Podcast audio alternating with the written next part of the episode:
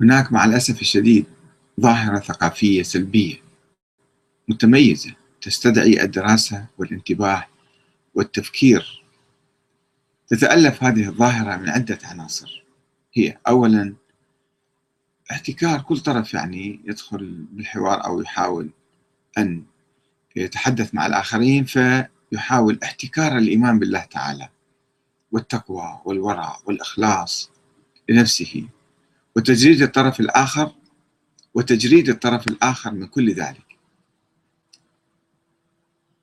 إنسان غير مؤمن إنسان ما عنده ورع ما عنده تقوى كذا. بكل سهولة يعني.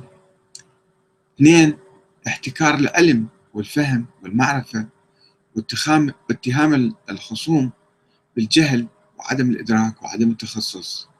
بس هو يفتهم يعني غير ما يفتي ثلاثة ادعاء الحرص على الدين والوحدة الإسلامية واتهام الآخر اتهام الطرف الآخر بتمزيق الصفوف وإثارة الفتنة والتهجم على المقدسات. أربعة ممارسة كامل الحرية في النقد والهجوم وعرض الأفكار الذاتية وحرمان الطرف الآخر من التعبير عن نفسه وكبته وخنقه. خمسة الحوار العشوائي غير المباشر وغير الممنهج وعدم وضع النقاط على الحروف أو تسمية الأمور بأسمائها. وتحوير نقاط الخلاف بالتحدث عن قضايا أخرى متفق عليها يعني التهرب من بحث صلب الموضوع وبحث قضايا أخرى.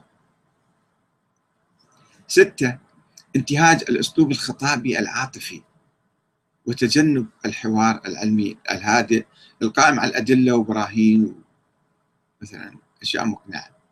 سبعة تضخيم بعض الأمور الجزئية والتطرف والغلو فيها.